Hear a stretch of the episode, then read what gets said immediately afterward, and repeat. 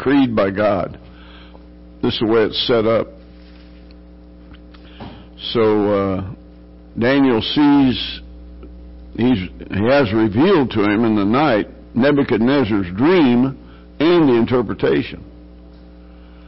You know, nobody ever asked for, tell me my dream. But he had forgotten it. It just, it had gone from him.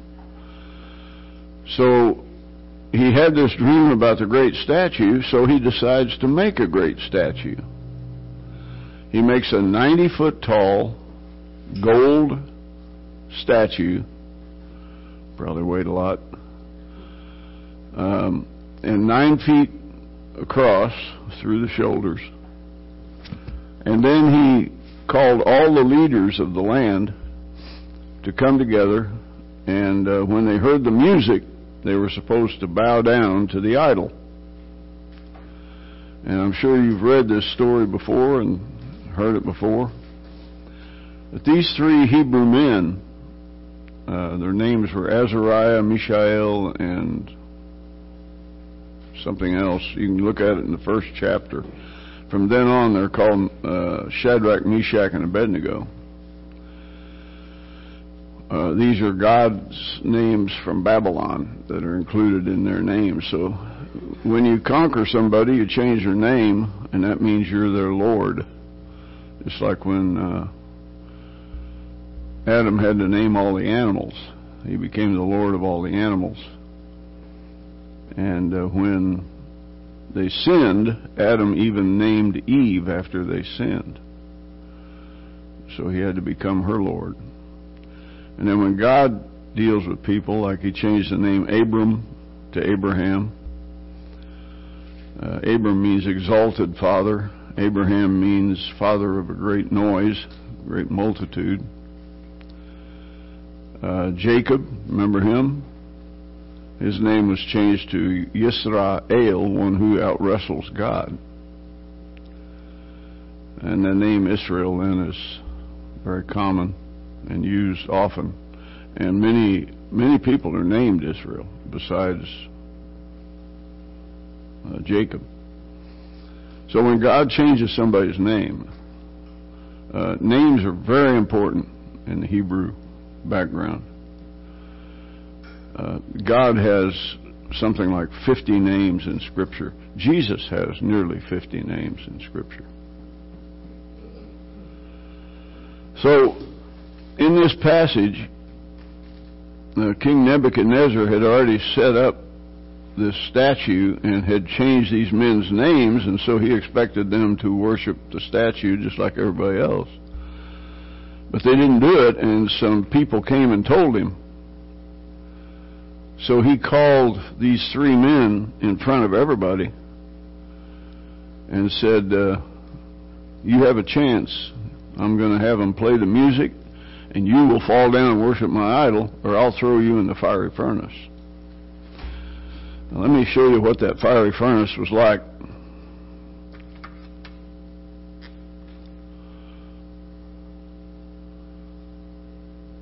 It was a a uh,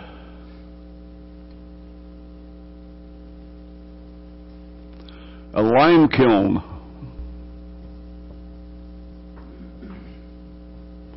They've dug up several of these over there. They're several stories tall. And on this side, they have a platform, and then they have steps going up to it, you know, however many stories tall it was. And so the king commanded that these three men be thrown in the fire. You know, you know this story. But first, he said, I want you to make it seven times hotter than usual, which means they threw in seven times as many bundles of sticks soaked in pitch. You know, they got plenty of oil over in that area. And so these are oil soaked bundles that are thrown in. They probably threw in seven times as much. And so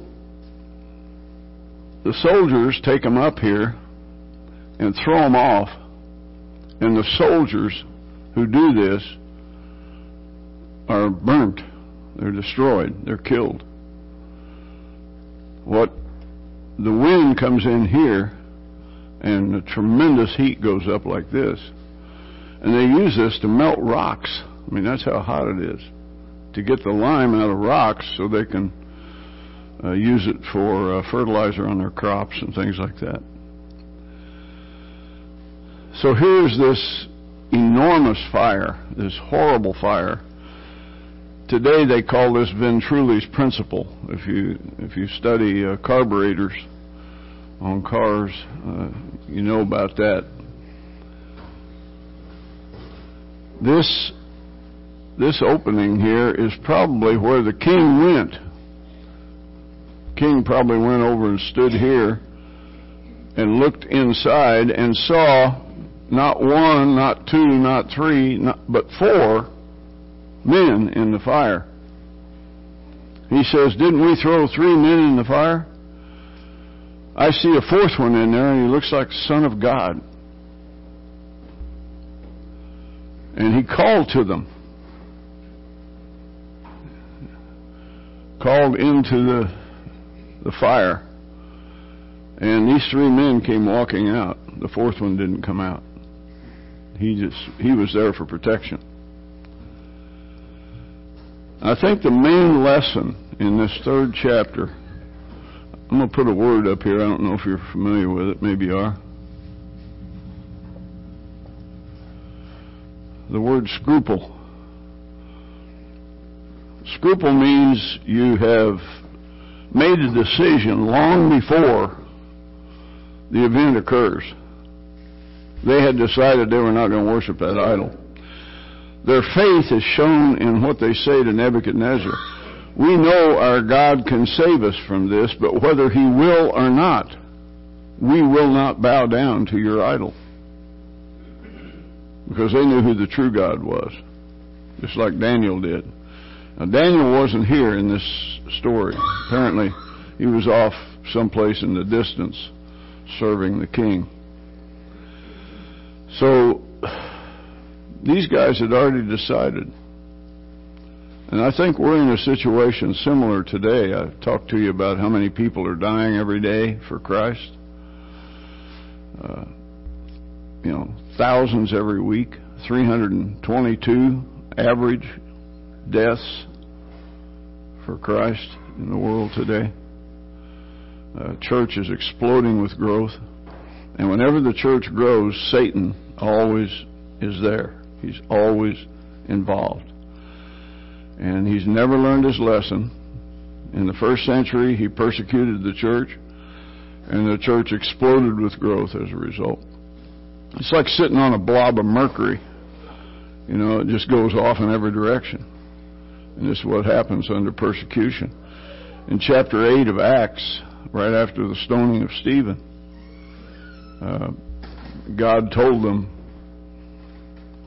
to scatter, and they scattered all over the earth preaching the gospel. The only people who didn't scatter uh, were the apostles. They stayed in Jerusalem. These are the same guys that heard Jesus say, Go to all nations. They stayed in Jerusalem. They still didn't get it. And everybody else went out preaching the word. But uh, the disciples didn't get it yet. So these guys had made up their minds before the situation happens. You know, with kids, kids don't make a decision uh, in the last three seconds in the back seat of a Chevy. You know, kids make a decision, a decision that they're not going to do this. They're not going to have sex. They're not going to do drugs. You have to make the decision beforehand. That's called scruple. If people have scruples, they're going to obey God. It's a decision you make before you get into the situation. Uh, and likewise with all of us, what happens if Sharia law is brought in in this country? You know, first of all, you ladies, you don't want that. I cannot imagine a woman uh, converting from Christianity or even Judaism to Islam. It just makes no sense because women become property of the men. They're abused by the men. They can do anything they want to to them. Uh, we we're in a situation here where if you know, I've noticed that after Trump made this statement about not allowing certain uh, nations to come in, it was rescinded by some judge in California. Uh, but almost no one's coming in from those places because they know what's going to happen if they do. The chances are they're going to be sent back out. But if if it's allowed, uh, right now, Islam is about one percent of our nation. Uh, the the people who follow Muhammad, one percent. But you watch, it's it's going to slowly increase. When they get to thirty-five percent, in every country they've gotten into, they they bring in Sharia law, and that is uh, totally destructive, especially to womanhood. But we have to make our decisions ahead of time. What are we going to do if we have a choice? You know, they go into this. They went into this college uh, over in uh, Kenya, and they asked people. They knock on their doors and ask them when they came to the door, "Are you a Christian or a Muslim?" And they would say, "I'm a Christian." They'd shoot them right there. Uh, you have to decide beforehand whether you're going to commit to Jesus and stick with that and die for your faith, or even be tortured or jailed or whatever. It's happening all over the world. This is where all these 322 people a day are being killed. It's where the Muslims, the, the terrorists, have come in and attacked these people. And terror is, you know, it's a fairly new concept in our culture. When I was a kid, there wasn't any such thing. But I remember, uh, I remember hearing uh, Winston Churchill say this is the most dangerous religion on the planet because he said it's not a religion, it's a an ideology, a political ideology. And uh, again and again, you know, I've read the Quran several times. It starts out by saying things like, Jews and Christians are our brothers. Uh, Jews and Christians are people of the book. But toward the end of the Quran, it gets worse and worse, and they say, kill all infidels, kill the Jews, kill the Christians. You know, the, the, the, the Quran is made up of surahs, kind of like proverbs, short sayings. And uh, he tells them to cut off the right arm and the left leg of those who reject you. Cut off the fingertips of those who reject you. Those who don't receive Muhammad as the ultimate prophet uh, will be killed. I saw some kids, uh, missionary showed a, a video of some kids with one arm carrying a uh, um, a crutch, and with the with that same leg being cut off. So you got left arm, right leg cut off, or right arm, left leg cut off, fulfilling what the Quran says. You know, here Jesus comes and says, Love your enemies. Pray for those who persecute you. Muhammad says, Kill them. Destroy them. Ruin their lives. And these kids with a, with a one leg and a crutch were playing soccer. A bunch of them in this tribe. Uh, happens all the time that they do these things. So you have to make a decision here and now. I think it's it's very practical to realize that these guys they weren't tempted at all to worship this idol. They'd already made their decision. Uh, when um, Polycarp, who was a disciple of John, was uh, tied to a stake. He was 86 years old. And they told him that they were going to burn him to death if he didn't deny Jesus. And they begged him to deny Jesus. He was an old man. They had respect for him. But he said, How can I deny the one that's done me no harm for 86 years? And they ended up burning him at the stake. You, know, you have to make your decision ahead of time. You know, I hope you've done that. That it's Jesus or nothing. That's chapter 3. I was going to spend more time in it originally, but uh, we'll go on to chapter 4. chapter 4 is really unique.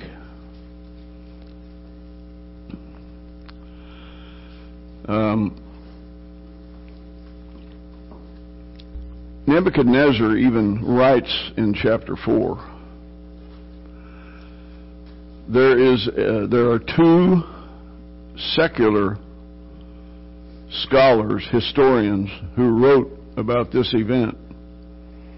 Uh, Berosus is one. He's quoted in a fragment of him is quoted in uh, Eusebius about 320 or so A.D.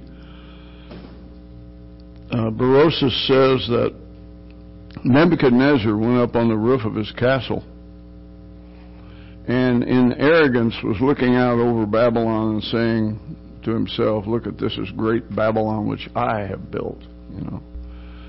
And uh, in the midst of this, according to Berosus, a demon came upon him and changed him from a human being to an animal. The term for this, and it's it's a correct term,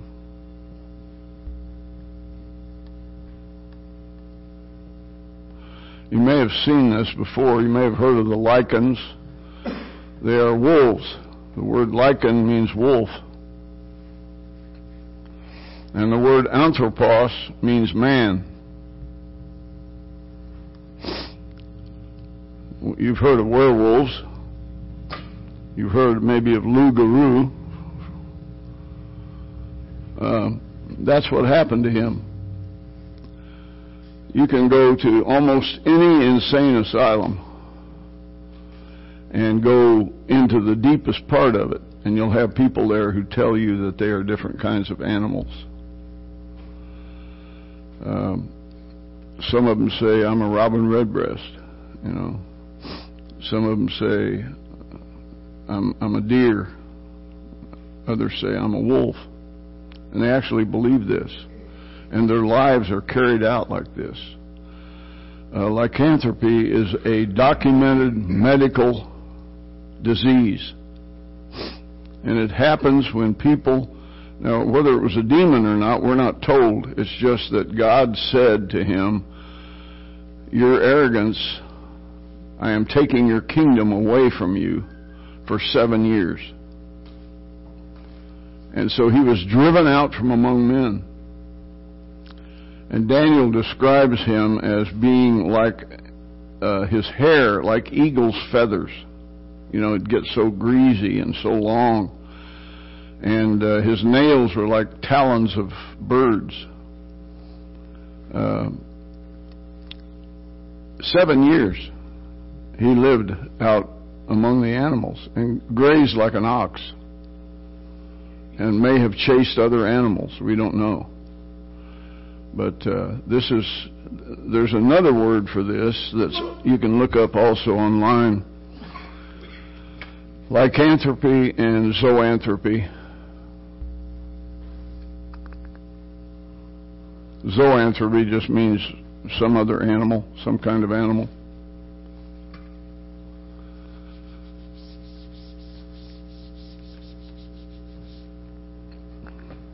So he's out in the field for seven years.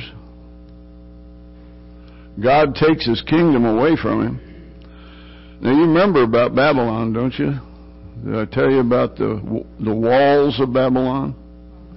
300 feet high, 200 feet wide at the bottom, three sets of walls surrounding the city. Absolutely unconquerable, they said. Well, he, he had built that. This was his thing. Uh, he was the greatest general of that era.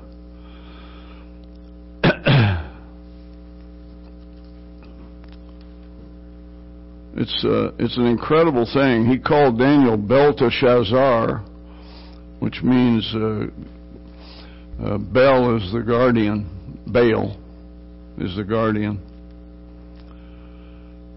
And uh, he says he is the chief of musician, magician, ma, chief of magicians. Easy for me to say. and I know that the spirit of the holy gods is in you. This is down in verse nine. And no mystery is too difficult for you. Here's my dream. Interpret it for me. The dream is of a great tree where the birds come and nest in the branches but the tree is cut down, and a band of brass is put around the tree to keep it from growing. And that was the dream of Nebuchadnezzar in this passage. And so Daniel tells him, The tree is you, O king. And the, kingdom is going to be taken away from you. And yet later you will sprout up again.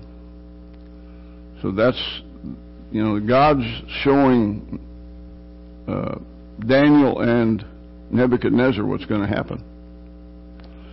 And that is exactly what happened. So he's taken out in the woods and left out there by people for seven years, eating grass like an ox, Daniel says. He was baptized by the dew of heaven, Daniel says, for seven years. And then all of a sudden he came to himself. And he came back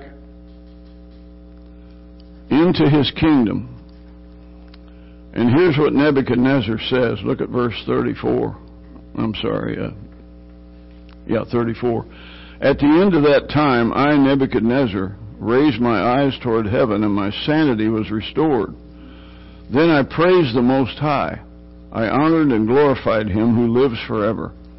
His dominion is an eternal dominion his kingdom endures from generation to generation. All the peoples of the earth are regarded as nothing. He does as he pleases with the powers of heaven and the peoples of the earth. No one can hold back his hand or say to him, What have you done? So this is the beginning of Nebuchadnezzar's conversion. He is converted away from idols. He had so many idols in Babylon. This is why God sent the Jews to Babylon because they had idols all the time that they were with. You know, the Jews started out with idols all the way back in the time of Abraham. They had household idols, which were called uh, the teraphim. Uh, they had these household idols for many years. Uh, remember the story of Rachel stealing the household idols from her brother Laban? And uh, she pretended that she was on her period and was uncomfortable and was sitting on a camel saddle. And she told her brother, uh, "We didn't take your idols. Uh, you can search the camp, but I can't. I'm sorry, I can't rise in your presence." Uh, the way of women is upon me. That's how they said it. So they searched the camp, never found the idols because they were right there under that camel saddle. Uh, whoever had those idols gets the the uh, inheritance from the father. So that's why she stole them. They were ancestor worship. And this is what went on throughout the East for hundreds and thousands of years. You know, the, the Japanese, their standard religion is ancestor worship still. Uh, in the East, this is very common. So here is a situation where God punishes a man because of his pride, and the man is transformed and realizes that God's the only God.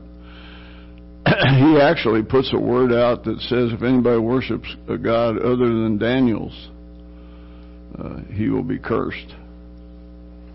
So Daniel's God, Daniel had incredible influence, not just on Nebuchadnezzar, but he worked on Darius the Mede He worked with uh, several Median kings and Persian kings. The first king of Persia was Cyrus, and he worked with Cyrus. Cyrus is the one that Isaiah predicted by name 120 years before he was born. Isaiah predicted that Cyrus would let his people go free. And when Daniel showed that prediction in Isaiah, Isaiah calls his name two times Cyrus. Cyrus will shepherd my people Israel. Cyrus will be the one to set them free. When he tells that two times in uh, Isaiah 40 through 44, he mentions Cyrus by name twice. And so Daniel showed this in the in the manuscript of Isaiah to uh, King Cyrus, and he decided to let all the people go back home, not just the Jews, but all people. He set them free. And that was 70 years after the captivity. So Jeremiah predicted it would be exactly 70 years that uh, the Jews would be in captivity, and that's exactly what it was. Cyrus let them go free and set all nations back home. But of course, many of them didn't want to go home. Many of them were stuck there. They had learned the language. They, you know what happens if somebody speaks a different language in your family? Your kids grow up with this new language. How long does it take to lose the language you had?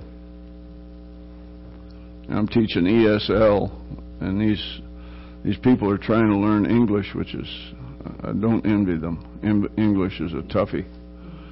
It, it makes no sense, but uh, the these these people want to learn English, and what happens when they move to this country? Their kids learn English and Spanish, and then their kids learn only English. My wife's father name was Enrico Ernesto Pietro Nardoni. And uh, he spoke fluent Italian when I met him.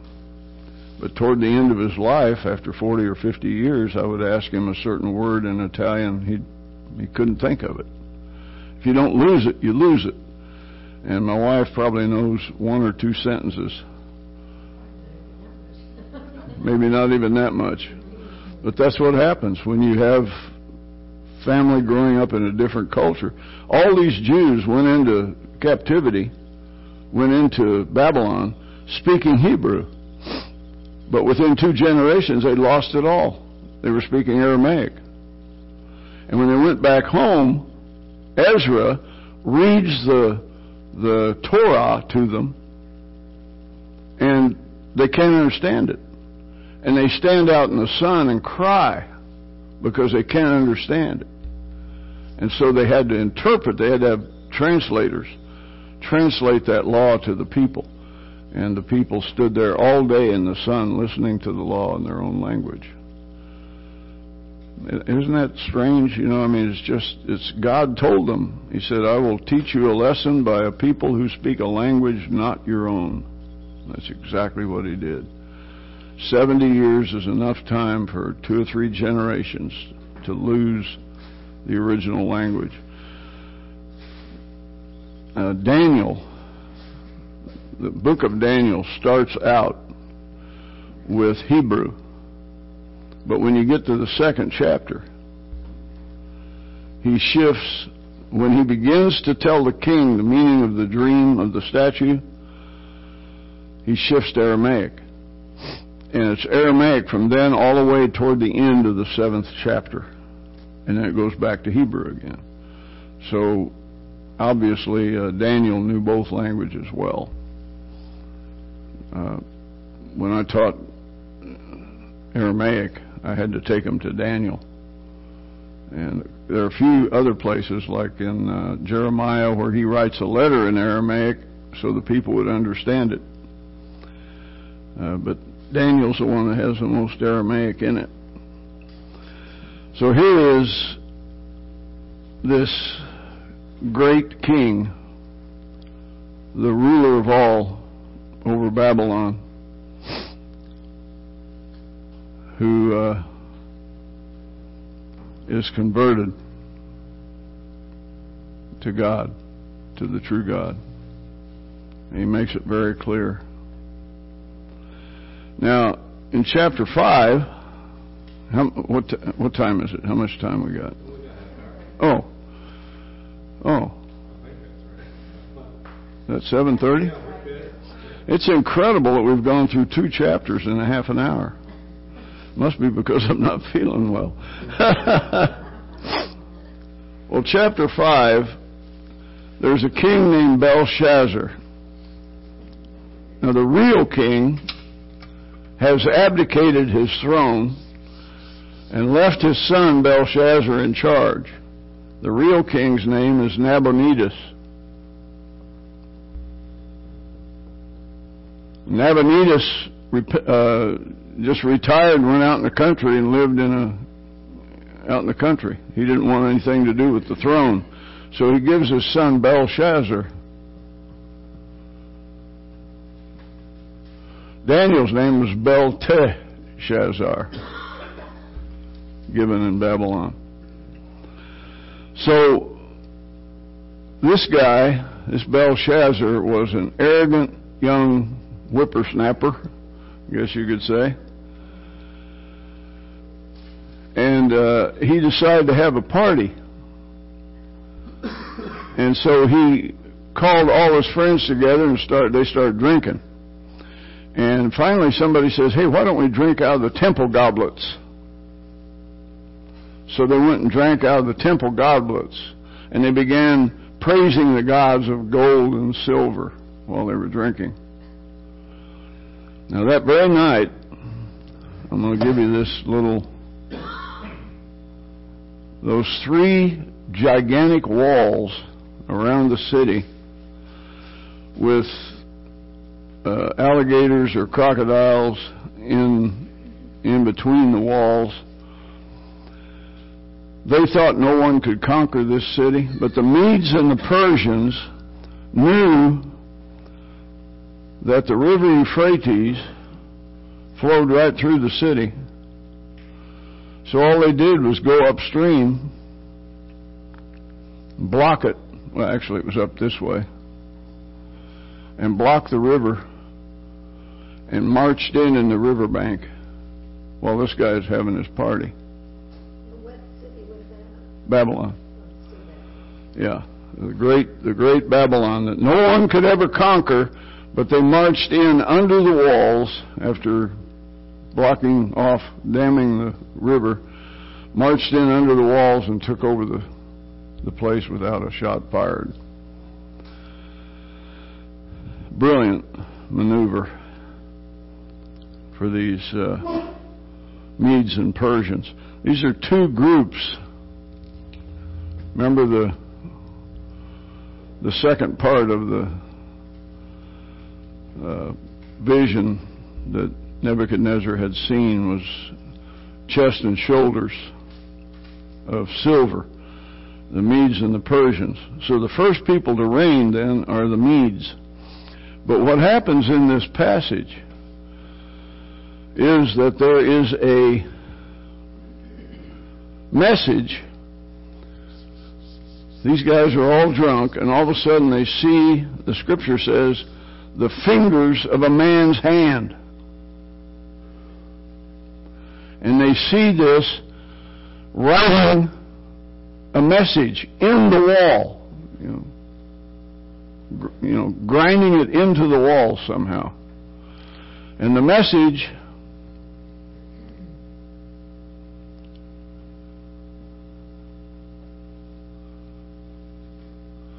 is written like this. Uh,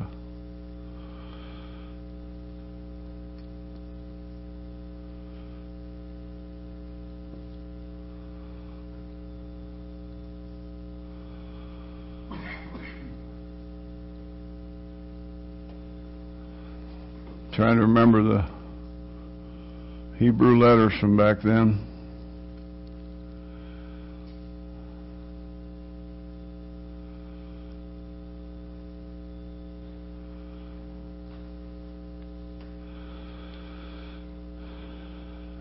Everybody's trying to read it this way.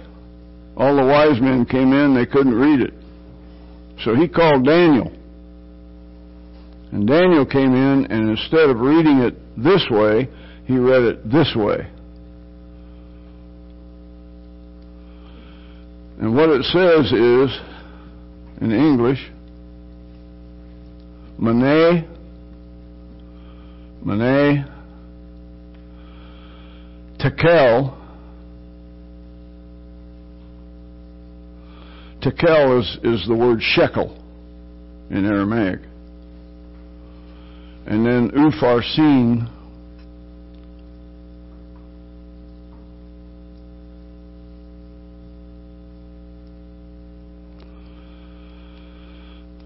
you can see the N here and the N here. This is the end. When it's on the end of a word, it goes down.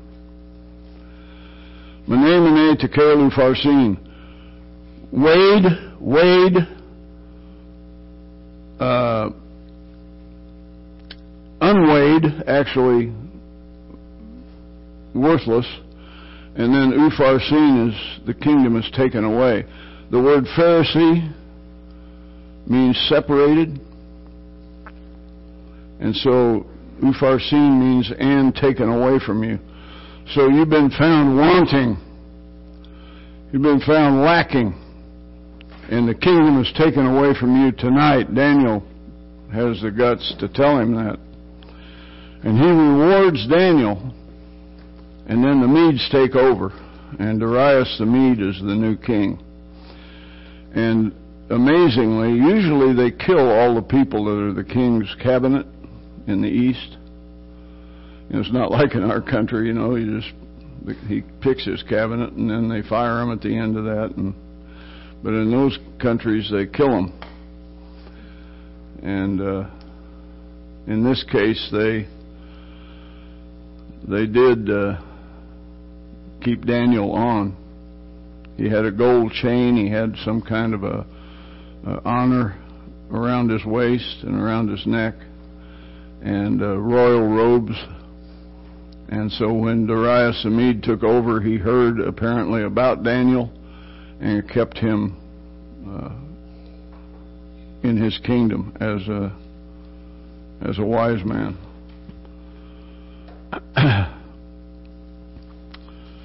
so Mene, you can see it in your Bibles, uh, verse 29, 26.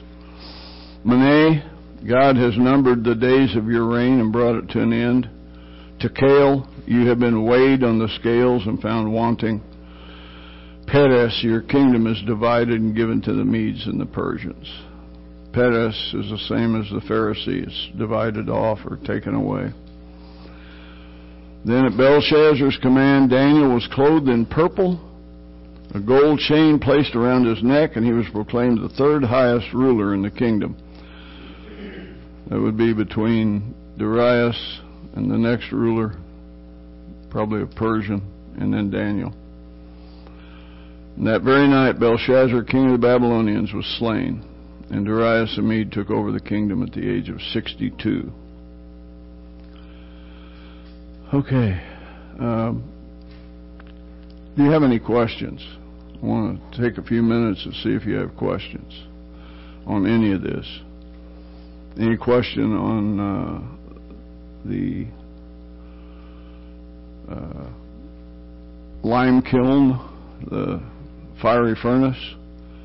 Any question on the lycanthropy?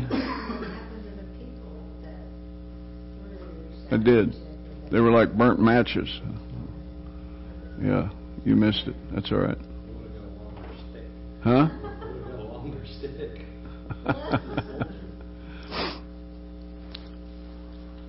Any questions or comments? If the Euphrates runs, Euphrates runs through it, where is the Tigris in reference? Tigris would be north of there. The if I were to draw a map of the area, the easiest way to draw a map here's the Persian Gulf.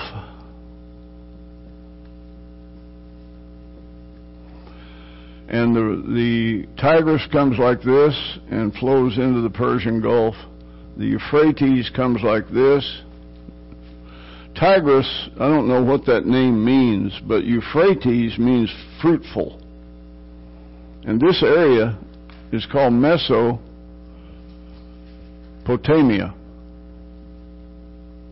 which is Greek, middle of the rivers.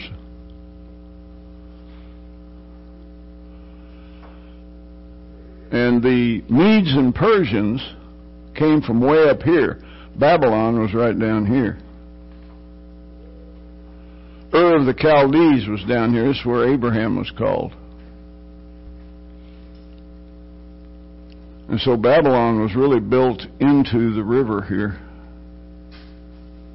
originally. Most people, most scholars believe the Persian Gulf is a place where the Garden of Eden now is, underneath there. Is that right? the.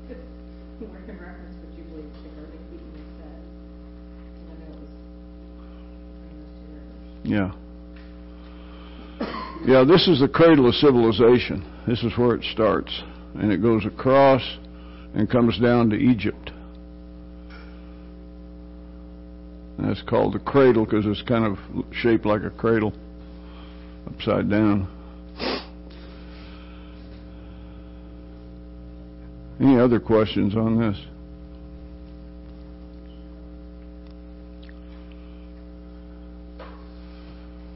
I think this is worth uh, worth looking at because of Daniel's incredible influence on all these kings.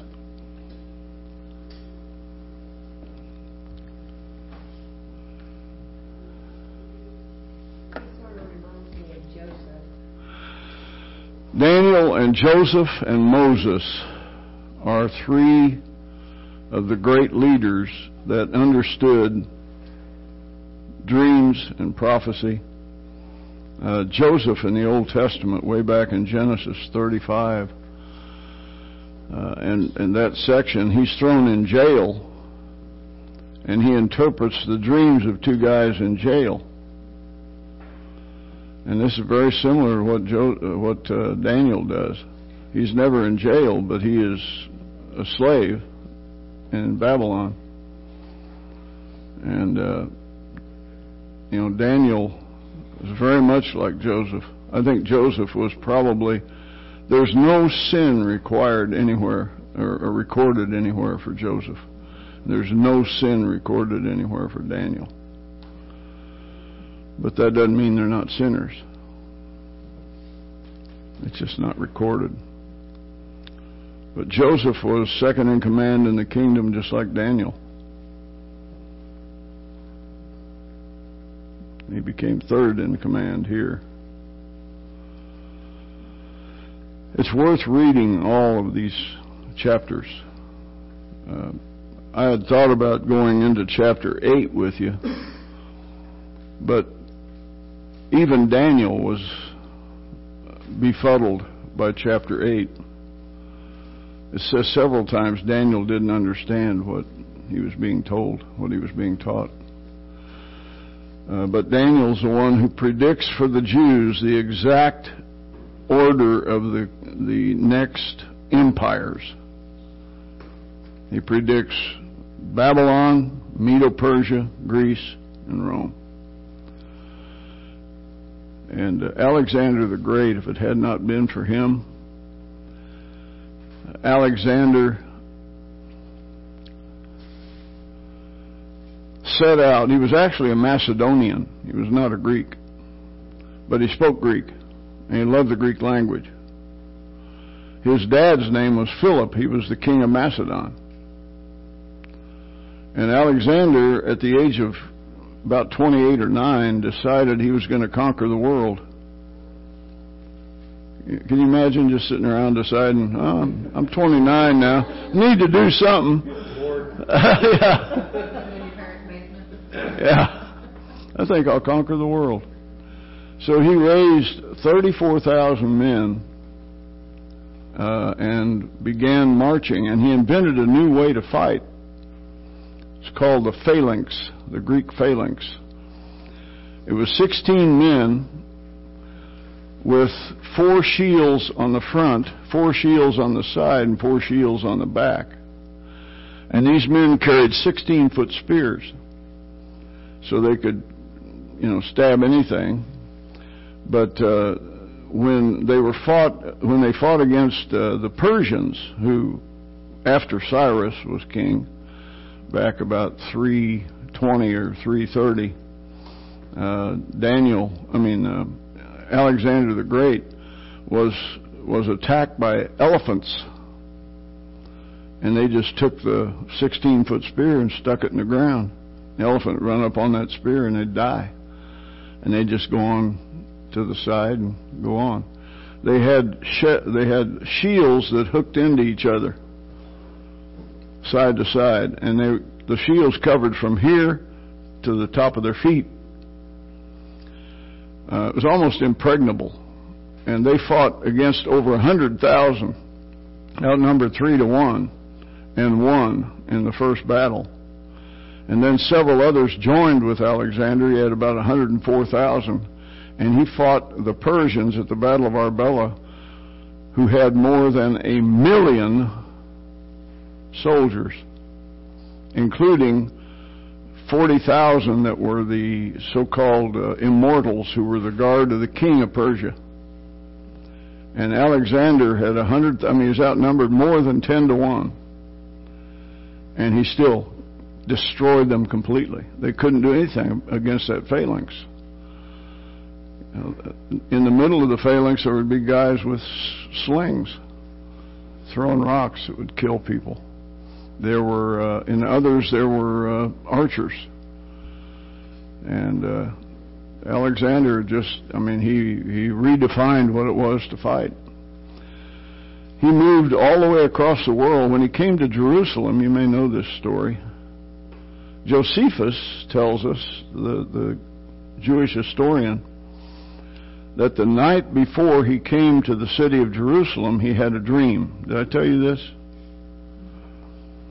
And the dream was that when he got to the city of Jerusalem, he had conquered and destroyed and raped and pillaged and everything. When he got to Jerusalem, he saw in his dream the doors opening outward and a man in a high hat coming out with other men following him. Now, the high hat is the hat of the priest, the high priest.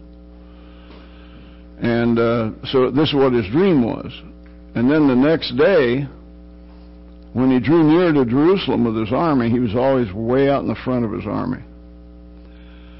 And uh, when he drew near, the gates opened, and out came the high priest and the high priest read from Daniel chapter 8 to Alexander, interpreted it into Greek so Alexander would understand it. And Alexander fell on his knees before the high priest because he was reading about himself. And so they they opened the city to him and his soldiers came in, they were all exhausted they ate about everything the Jews had, but they let them stay in the city and, and just bivouac there and rest up for a couple of weeks. It's the only city that he didn't conquer. And then when he left there, he went on to the east and kept going to the east. In his journal, Alexander says uh, that he came into the area near India and was and came up his army came up to a nest of dragons that's you know 19 or 1841 some guy dug up a dragon's bones and named it dinosaur. But dragon is the old name. When I was in uh, Greece I went into the University of Athens and looked up in two encyclopedias. One of them was so old it was 1400s uh, it was so old it was you had to be careful turning the pages. And I found dragon in there, and I read about it in the Greek uh, dictionary or encyclopedia, and it said uh, very rare creatures. Most have been killed by man. And then I looked up in the 1700s another encyclopedia, and looked up dragon, and it said mythical creatures. So you see what happens.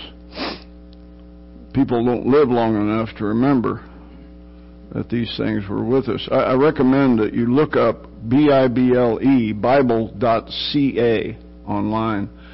Read the article and look at the at the things that they have found in Acambaro, Mexico. They've also found them in Peru. They're called Ica stones.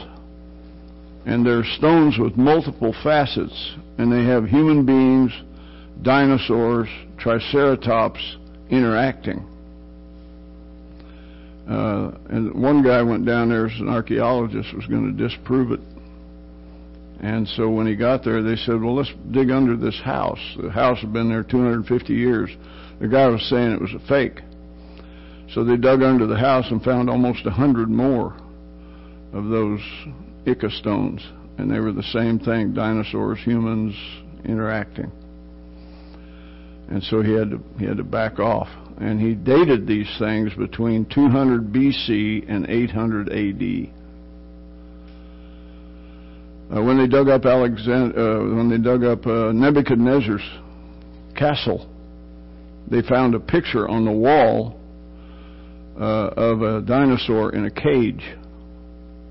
See, I think these guys had anything they wanted. These these kings of the ancient world, they had total control of everything, and yet this guy repents, and uh, the Medes come in and take over. Any other comments or questions?